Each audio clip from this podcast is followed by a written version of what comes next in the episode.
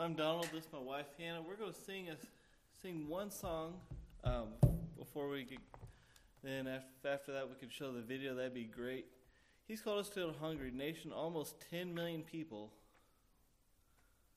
with less than 10 good Bible believing churches. This song here is "Tell Me the Story of Jesus." We, I'm sure, I'm sure everyone here has probably heard the song. But when we sing it, do we think of the words? If Pastor gets up, he gets ready, he says, All right, let's turn our Bibles to John chapter 3 or Romans chapter 3. You say, Ah, oh, he's just talked about the salvation story again. I already know that. Does anyone ever get bored of that? Do we love to hear it? Or just say, I know this. I'm just I'll sit back, relax, enjoy it, enjoy it because I know it's good. What is our thoughts on it? Does it thrill our souls to hear the gospel story? Does it thrill our souls to have the opportunity to tell the gospel story? How do we feel about the story of Jesus? I love saying, I love to tell the story of the first song.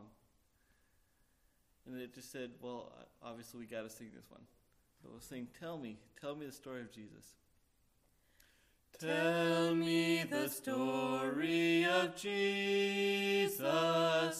Write on my heart every word.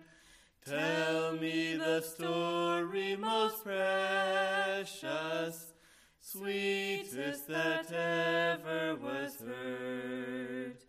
Tell how the angels in chorus sang they welcomed his birth. Glory to God in the highest, peace and good tidings to earth. Tell me the story of Jesus. Write on my heart every word. Tell me the story most precious, sweetest that ever was heard. Fasting alone in the desert, tell of the days that are past, how for sins he was tempted yet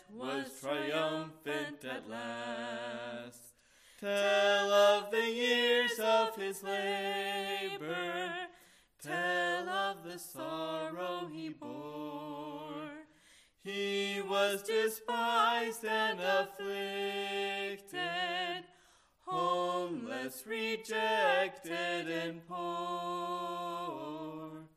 Tell me the story of Jesus.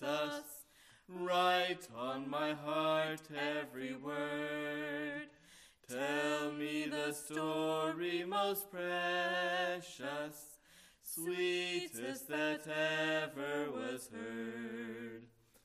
Tell of the cross where they nailed him, writhing in anguish and pain. Tell of the grave where they laid him. Tell how he liveth again. Love in that story so tender, clearer than ever I see. Stay, let me weep while you whisper. Love paid the ransom for me. Tell me the story of Jesus. Write on my heart every word. Tell me the story most precious,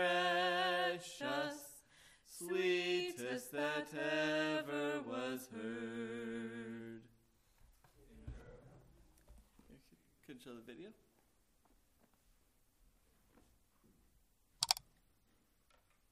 Hi, I'm Donald. It's my wife Hannah. We have our three boys, James, Elijah, and Silas.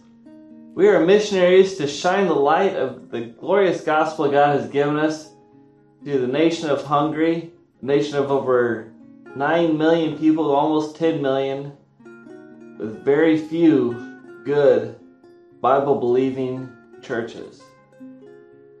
Hungary, they were completely pagan until about 1000, uh, the year 1000, when King Stephen, the first king of Hungary, King Stephen First, turned the country over to the Catholic religion. He started integrating Catholicism into the pagan worships, the pagan ceremonies, and converting them to be Catholics.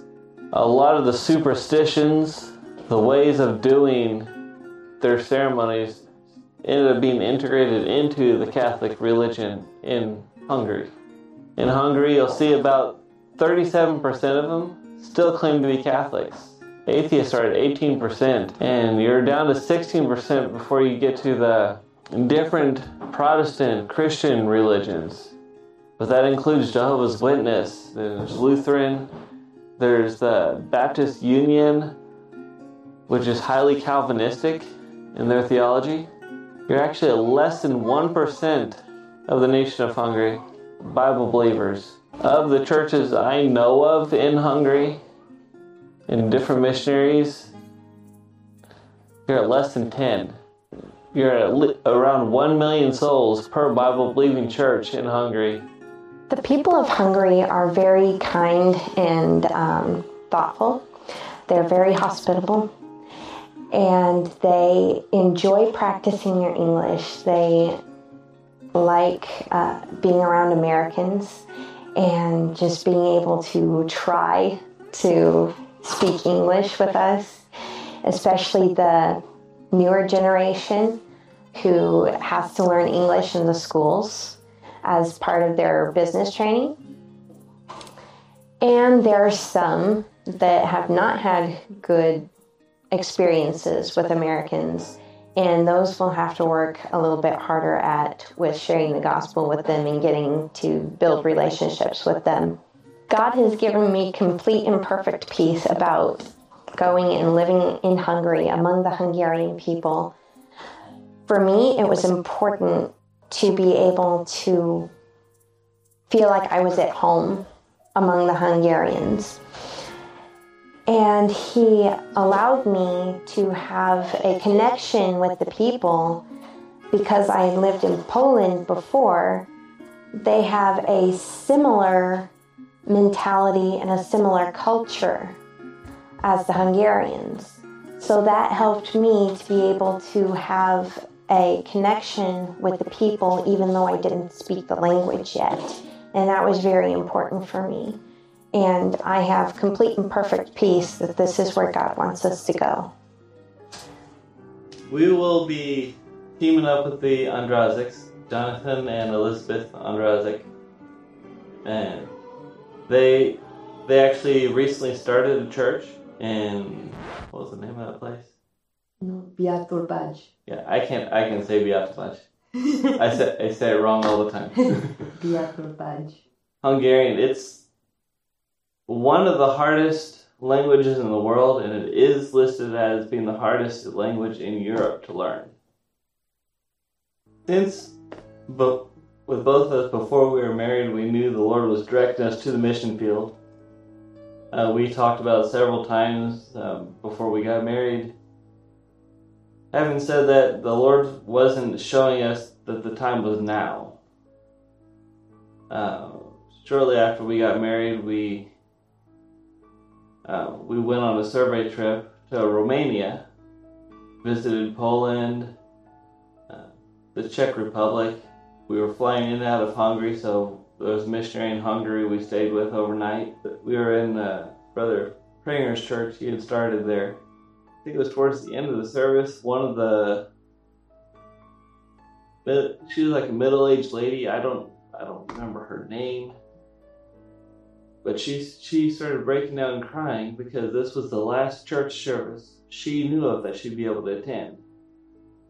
It wasn't because she didn't want to. Uh, the Pringers had led her to the Lord through their ministry. But she was getting ready to move to another spot in Hungary. where there were no churches that she could attend. If she was going to be go to church there, it was not going to be a church that preached Christ. It was not going to be a church that preached the Bible the way it's supposed to be. There was nothing there in that part of Hungary she was going to move to. She'd have to travel two and a half hours or so to get to a good church where she could hear the Bible preached. And it broke her heart.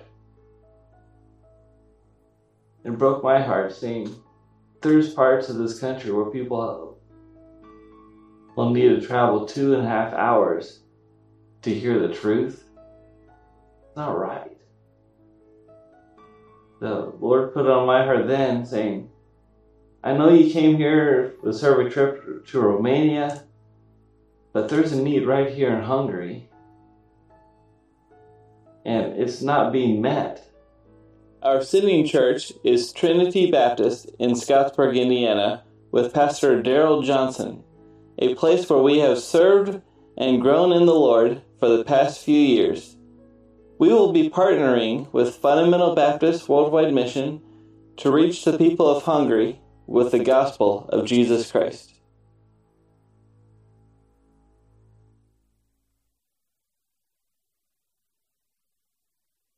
Three boys, but Pastor already said we have four now. The oldest, four and a half, the youngest, about six months. Praise the Lord for them. They do try to slow me down, but. And I apologize also for being late today. If I'm if I'm less than half hour early, I'm late, and I was like three minutes early. It just did not work in my head. So, anyways, that does not work for me. Any questions though about us, about Hungary, about the um, ministry? Any any questions at all? Yes, sir. I forget where you said you received your um Bible college training. Yes, I went to Indiana Baptist College. It's a small college uh, just on the south side of in- Indianapolis. They basically teach here's what the Bible says. Here, here's how you um, you just in, they say interpret it the way it says it, and they teach the Bible for being the Bible. Let it do most of the teaching. So love that. Okay, so you know Brother Reed. Yes, he, great guy, great guy. Any other questions? About the, uh, the language, have you started uh, lessons in Hungarian yet? Like? I'd have to say no for the most part on that. I do uh, a few small things, such as um, very, very, very limited. We've been looking up to try to give us at least a small head start so we can, uh, basically enough to barely get us by. And but the language we're waiting on going to language school there, so we learn it their way and don't have to try to relearn it. A lot of different people have suggested go to language school there. Don't try to do it first. I mean, because of all the headaches and stuff that that could cause. So, when we go there, we'd like to be able to, once we learn the language, sound almost like a national. That's our, our prayer, our desire. Yes, sir. Uh, yes, Jonathan Andrazik, he's actually a national. He was born and bred there. His dad is a pastor there, and his uncle's a pastor there. So that, that that's him. Um, Elizabeth, she grew up in Michigan. She, her dad's a pastor in Michigan. They met on a mission trip. So we are going to be working with them. He he's going to be our main translator while we're there until we get the language down. And we'll team up with him, helping out his church while we work on the language and culture. Yes, sir. Uh, what, what's your, your backgrounds as far as growing up? Uh, when did you get saved, and what college was it going to? Yes, that's a that's a longer story. uh, yeah, I I grew up in church, and Church of Christ went. Uh, I'll give you the, the brief, abbreviated, short version. Um, uh, grew up in college, or grew up in church. Went to Indiana Baptist College. I trusted Christ my Savior when I was 11. I was at Camp Assurance in Georgetown, Illinois. I don't remember the preacher that day, but that was It's a brief, brief answer to the question. I'll probably go into more for you. Yes, sir.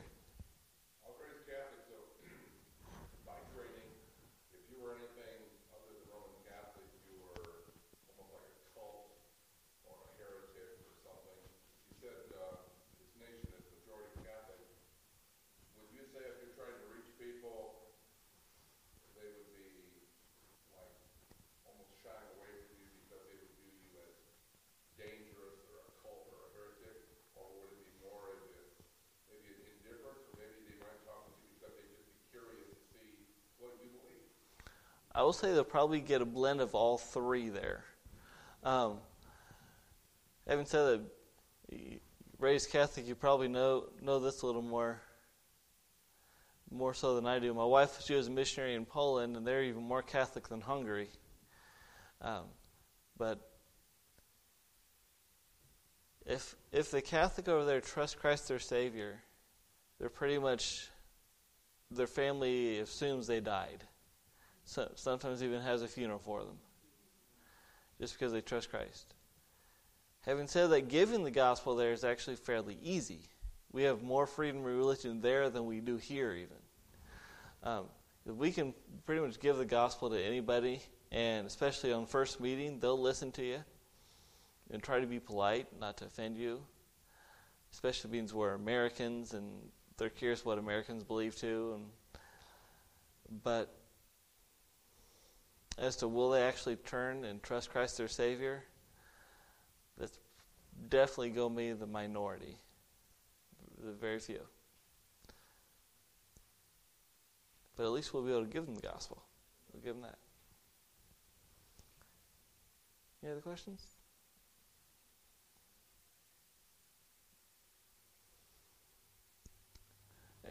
Well, I'll jump off of a little bit about uh, your question there, asking a little bit about my testimony. My testimony. Anyone, anyone ever? Yeah, anyone know the verses Proverbs three, five, and six?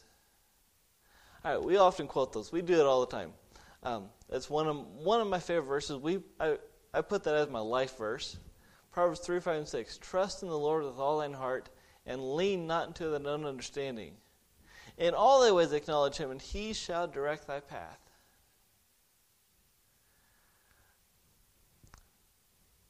Um, I pretty much like to. I'm the kind of guy who likes to plan everything out, do to figure everything out, have all the answers. And Lord's had to show me that that I don't have all the answers. I'm pastor. Your pastor probably has all the answers. You ask him, but no, the Lord has, we don't have all the answers. The Lord has all the answers. We don't. Anyways, so the Lord, the Lord basically is using Proverbs 3, 5, and 6 to show me I don't have all the answers. But anyone know verse 7? Don't think of verse 7? Exactly. Most people don't ever think of verse 7. Because not only are we trusting the Lord with all our heart and not our own understanding, but he emphasizes that in verse 7. It says, Be not wise in thine own eyes. Fear the Lord and depart from evil. Just because something seems like the way to go in our minds, our little minds, doesn't mean it's the way to go. Anyways, that's been the what the Lord has been hammering down on me. Don't trust my own understanding because it's failed me more than once. Um, the biggest example I got of this is actually a primary part of my testimony. I trusted Christ when I was 11, but that was after having grown up in church. I grew up in a church where I knew the gospel from a young age. My parents gave it to me in devotions every pretty much every night. I knew the answers. I knew scripture memory was one of my things I was strong at. In my class, I was among the top. They put me in the Bible quizzing in my the class at church, and but that doesn't mean I was a Christian. Everyone thought I was a Christian. I made a profession of faith when I was five. I got baptized when I was five. But I did it just because that's what everyone expected of me. Then, next thing you know, living in my own my pride, I said, "Everyone thinks I'm saved." I knew I wasn't. I, I was a, I was the scared of storms, scared of noises in the dark, scared of the alligators under my bed. I was scared of everything because I just knew that if something happened, I knew exactly where I'd go. I knew the gospel. I knew the Lord was real. I knew it. I knew it. But my pride was saying, they think you've already done it. If you come out now and trust Christ your Savior, they'll say you're a liar. Then the preacher at camp he's talking about when in num in the book of Numbers. This was Thursday, so he'd been already hammering at me Monday, Tuesday, Wednesday, and now Thursday evening. He talks about the ground opening up underneath and swallowing, swallowing some of the children of Israel because of their sin. He said, if the ground opened up under this chapel today and your chair fell down, would the Lord be holding the other end of the rope to save you? Have you asked Him to save you? If you haven't asked Him, He's not holding the end, the other end. That day I said, Lord, I, I give up. I'm done. I trust Christ my Savior that day. Anyways, we'll fast forward a few years. And um, now I'm working, getting ready to get married. And I've got my life planned out, by the way. Uh, I know the Lord wants me to be in missions, so I've got it all. I, I've planned it out. I said, "This is how I'm going to go. This is where I'm going to go. This is how I'm going to get there. This is how the deputation is going to go." And I'm getting ready to get married, so I already had my family planned out and had my kids planned out, and I had all planned out. I was a strategist. I had to figure it out. So I let the Lord know all my plans, and we're good to go, right? Well, then next thing he he decides Donald, you just slow down. I was working two jobs at the time because um, I just bought a brand new 2003 Honda Accord. It only had 147,000 miles on it. it brand new car, and got myself in debt. That was the newest car I had ever owned, by the way, with the fewest miles. I mean, it was pretty good. Um, but I had to pay off the car debt because I was getting ready to get married. I wanted to get married. I'd be debt free. I had college to pay off. So, anyways, I'm I'm just going, going, going, and so one job was only four days a week. The other job was five days a week, but then on the weekends, because um, I was a good Christian kid, every, had to make sure everybody knew it. So I was doing visitation, and I was basically going 24/7, almost literally. And the Lord said, Donald, time to slow down. Get ready to leave my night job at 6 o'clock because I worked a little bit of overtime. Got to be at the day job at 8. So I say, I'm too tired to drive. Just, just lean back my seat and go to sleep. So I hop in the car, lean the driver's seat back, and go to sleep. About three weeks later, I wake up looking at a hospital ceiling. Had rear-ended a semi while sleeping. The police say I was probably going about 80 miles an hour or so. Tucked my car underneath the back. He was actually slowing down a little bit, um, so he was going about 40. That doesn't do much for your brand new Honda Accord, by the way. They didn't think they'd get me out of the car alive.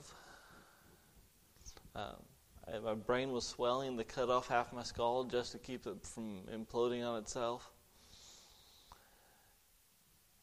And they started talking to my family, my fiance at the time, about taking me off of life support, saying that there's no point to it. He's going to be a vegetable if when he wakes up. He's just going to be a vegetable. Won't be able to walk, won't be able to talk. He won't be able to do much of anything. So she gets people, uh, her and my family, they get people praying for me around the world. People at the college were praying for me, had their friends and their churches praying for me. But while laid there in the hospital, staring up at the ceiling, I said, Lord, why? Anyone ever asked the Lord why? I couldn't talk to anybody. So I was looking at the ceiling saying, Lord, why would you let this happen to me? I'm the good kid. I was the quiet kid. I'm the kid the teachers liked having in their class. I'm smart. I'm one of the smarter ones. Well, don't look at my college grades necessarily for that. But beside, but that's what I was telling the Lord. I said, Lord, this is me.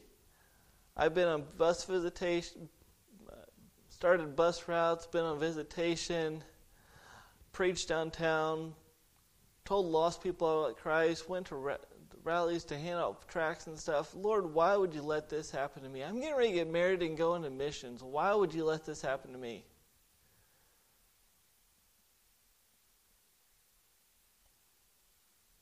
In that verse, Proverbs 3, 5, and 6, he brought that up to my mind and said, This, this, trust me. Just trust me. Trust in the Lord with all thine heart. Lean not into thine understanding. In all thy ways acknowledge him, he shall direct thy paths. Always acknowledge him, by the way, that includes staring up at hospital ceilings. Is that part of all? He, another word he brought to my mind is whatsoever you do in word or deed, do all to the glory of God. That includes staring up at the hospital ceiling to the glory of God. It's not my favorite thing to do. But if that's what the Lord has us do, that's what, that's what we can do. But anyways, while I was staring up to the ceiling, I said, Lord, I'm going to completely leave you out. I'm not going to tell another person about you. I'm not going to speak your name again. I was going to, I was telling him, I'm going to live a life of an atheist. And I, I went through the whole reason with the Lord. I went through all I had done for him, and all the reasons why he had done what he had let happen to me was not a good idea. And I, I was staring at the ceiling. There wasn't much else I could do. So I, I fought with the Lord.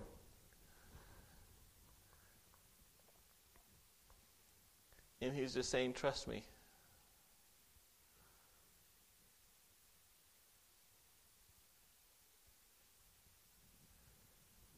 In Hungary right now, they might be good Catholics. But that's one of the things they're saying. We've been good Catholics for over a thousand years. And look what all the Lord has let happen to us. We've gone through communism. We've gone through war after war after war. Then they look and say there's another war going on right next door, and they're scared that, that a lot of their supplies and stuff will be cut off. They're scared that communism might come back in. They're scared. They say, Lord, why would you let all this happen to us? We're the good people. We've been good Catholics. Why? So a lot of them are turning to atheism. Atheism is the fastest growing religion in Hungary. It's, a, it's also a fast growing religion here. It's growing rapidly there. The, it's at 18% and rising are atheists right now.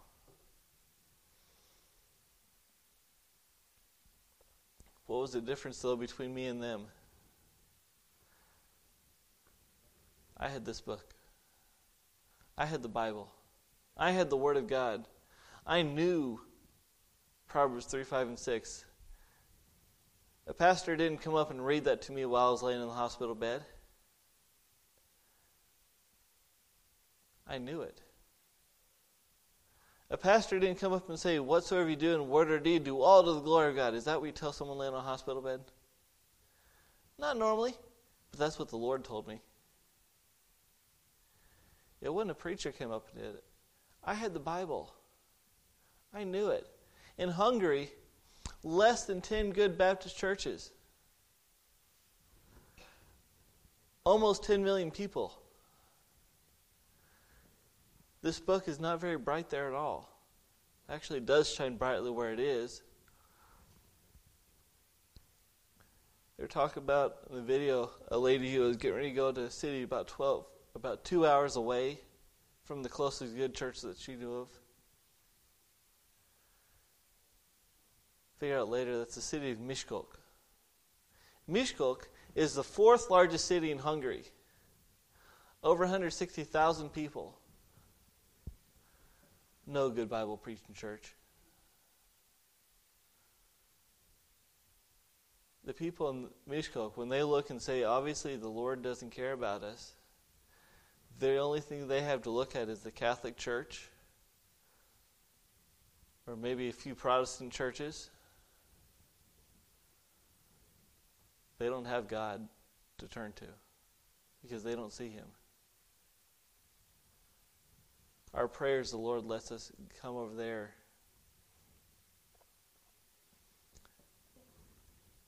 Ezekiel chapter 33. Ezekiel chapter 33. This is the one of the verses the Lord one of the passages the Lord uses to tell to tell me Donald, you need to be a soul winner. It doesn't matter what's going on. Ezekiel chapter 33. Actually look at verse number 8, verse number now verse number 7. Verse number 7 says, So thou, O Son of Man, I have set thee a watchman unto the house of Israel. Therefore thou shalt hear the word at my mouth and warn them from me. When I say unto the wicked, O wicked man, thou shalt surely die.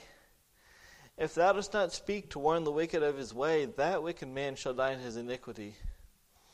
But his blood will I require at thine hand. Nevertheless, if thou warn the wicked of his way to turn from it, if he do not turn from his way, he shall die in his iniquity, but thou hast delivered thy soul.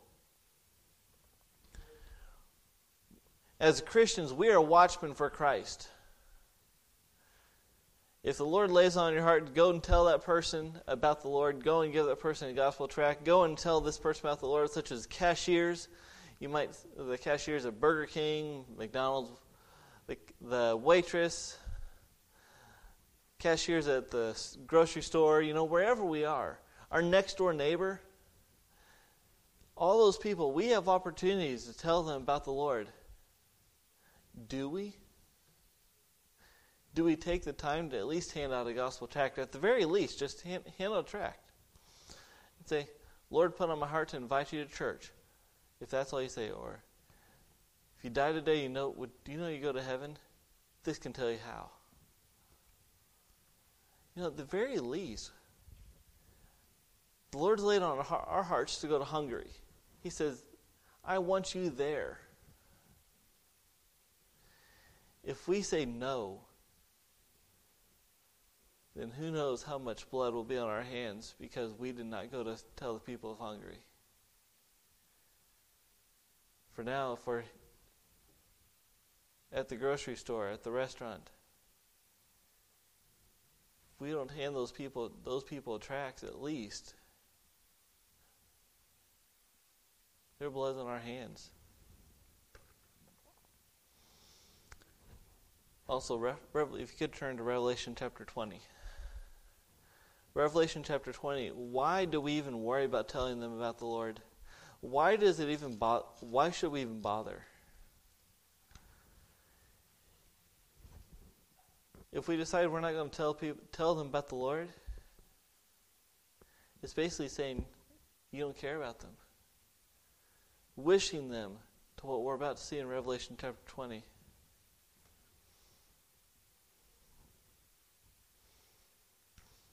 In verse 10, and the devil that deceived them was cast into the lake of fire and brimstone, where the beast and false prophet are, and shall be tormented day and night forever and ever.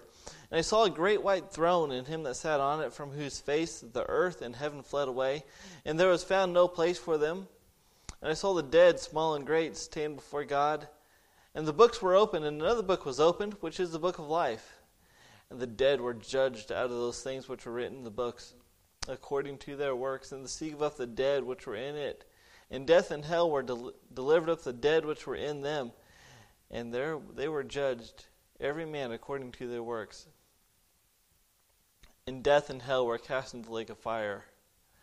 This is the second death. Whosoever was not found written in the book of life was cast into the lake of fire.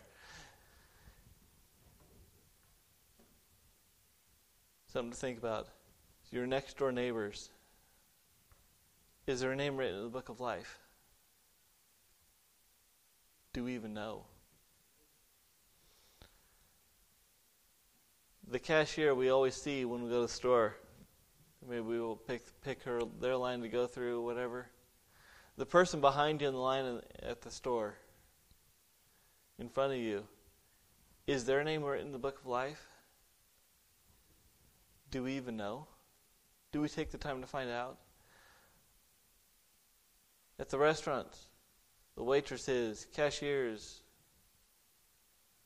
people we see, is their name written in the book of life? Do we even know?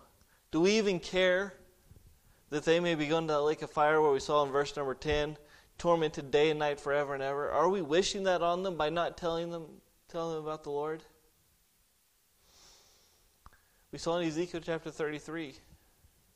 The watchman's job is to tell. Sound that alarm. Sound the alarm. A good alarm verse is Romans 6:23, "For the wages of sin is death, but the gift of God is eternal life through Jesus Christ our Lord."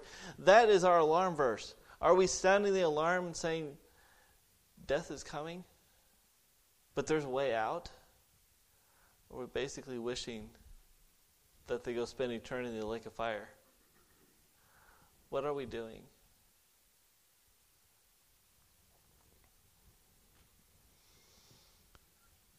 When I was laying on the hospital bed, staring up at the ceiling, at the end of that conversation with the Lord where I just told him I was going to live the life of an atheist, he said, Trust me. I told him, Lord, the rest of my life is yours. If I can never walk, talk again, if I'm a vegetable for the rest of my life, riding around in a wheelchair, it doesn't matter. The rest of my life is yours. Praise the Lord, He helped me get to where I can stand up, walk, and talk again. I'm not 100% recovered. I probably never will be until I, one day I reach glory. But He's called me to be a watchman. My job is to sound the alarm. My job is not to make people turn from the wicked ways and trust in Him. My job is to say, please turn one last verse to look at, actually back in Ezekiel 33. This should be our message. This should be the urgency of our message. Of our message. Back in Ezekiel chapter 33. Verse 10. Look at verse 10. So thou, O Son of Man, speak to the house of Israel. Thus ye speak, saying, If, if our transgressions and our sins be upon us, we pine away in them, how shall we then live? Say unto them, As I live, saith the Lord God, I have no pleasure in the death of the wicked, but that the wicked turn from his way and live. Turn ye, turn ye from your evil way. For why will ye die, O house of Israel? What is the urgency of our plea? Does he sound like does it sound like the Lord's ple- pleading with them? Saying, Please turn from your wicked ways, trust in me. We saw in verses 8 and 9 when I say unto the wicked, O wicked man, thou shalt surely die. If thou dost not speak to warn the wicked of his way, that wicked man shall die in his iniquity. But his blood will I require at thine hand. How much blood is on our hands now? How much blood is on our hands? How many people has the Lord told us to share the gospel with? How many chances have we have we just passed by where we could hand out some gospel tracts? Tell people about Christ? Have we even told our next door neighbors? How much blood is on our hands now? If we don't go to Hungary, their blood's on our hands. Verse 9 Nevertheless, if thou warn the wicked of his way to turn from it, if he do not turn from his way, he shall die in his iniquity. But thou hast delivered thy soul. Not everyone's going to listen. It's not our job to make them turn. It's our job to plead with them. Say, please turn from your wicked ways. Trust the Lord. The wages of sin is death. The gift of God is eternal life. Which one are you choosing? Which one are you choosing?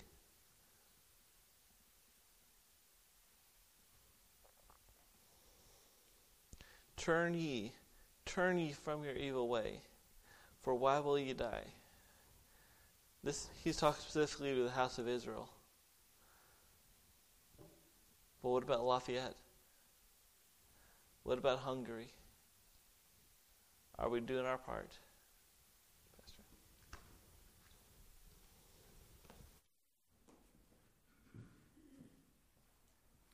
Thank you, Donald, for that testimony and that challenge from the Word of God. I definitely see that God has burdened uh, both of them for the country of Hungary and appreciate his passion and uh, his burden for the lost. And I know it has been a challenge uh, to me, uh, even tonight, once again, and to hear uh, his burden for the people of Hungary and for the lost around the world. And it re- reminds us of the opportunities that God gives us and to be looking for those windows of opportunity, those divine uh, opportunities that God gives us. And uh, there is a great need, and we see it every day. And may the Lord continue to give us opportunity to share the gospel both here and to support missionaries uh, like the Coopers and others that we support uh, to continue to spread the gospel uh, all around the world. Uh, we are thankful for uh, the Coopers being with us, and the reason he was late, if I can give a little bit of an excuse for him, is for some reason his um, address took him to Lafayette Christian School, where the church used to meet. And so um, he had to figure out another way to the correct location of Berean Baptist Church. But uh, apparently, there was an old address or something that uh, was on the map there and uh, sent him to the wrong place. But I appreciate his good communication throughout the, the previous months and thankful for their ministry. Um, in just a moment, we'll, we'll close in prayer. Um, they'll be back at the back table and invite you to uh, to wait back there and invite our church family to visit with them this evening. And uh, we will uh, be providing an honorarium for you all. Um, so we'll make sure that we get that to you in the coming weeks. Um, but we appreciate your ministry to us tonight. And may the Lord continue to bless you as you raise support. And hopefully we can stay in contact. And uh, anything you want to tell us about uh, your table um, before we uh, close in prayer.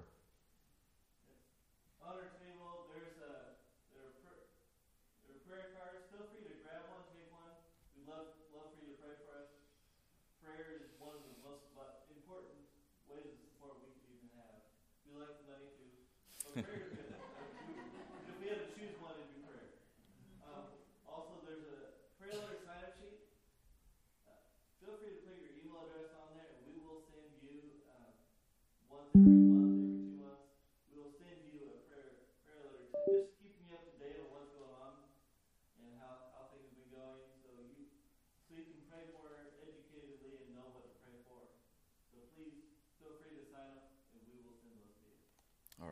Thank you.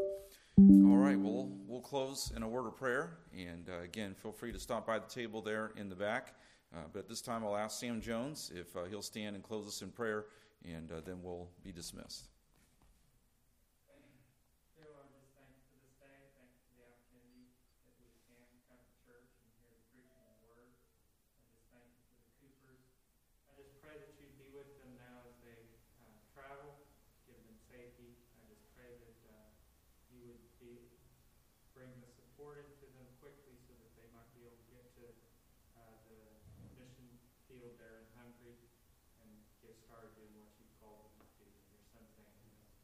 Amen.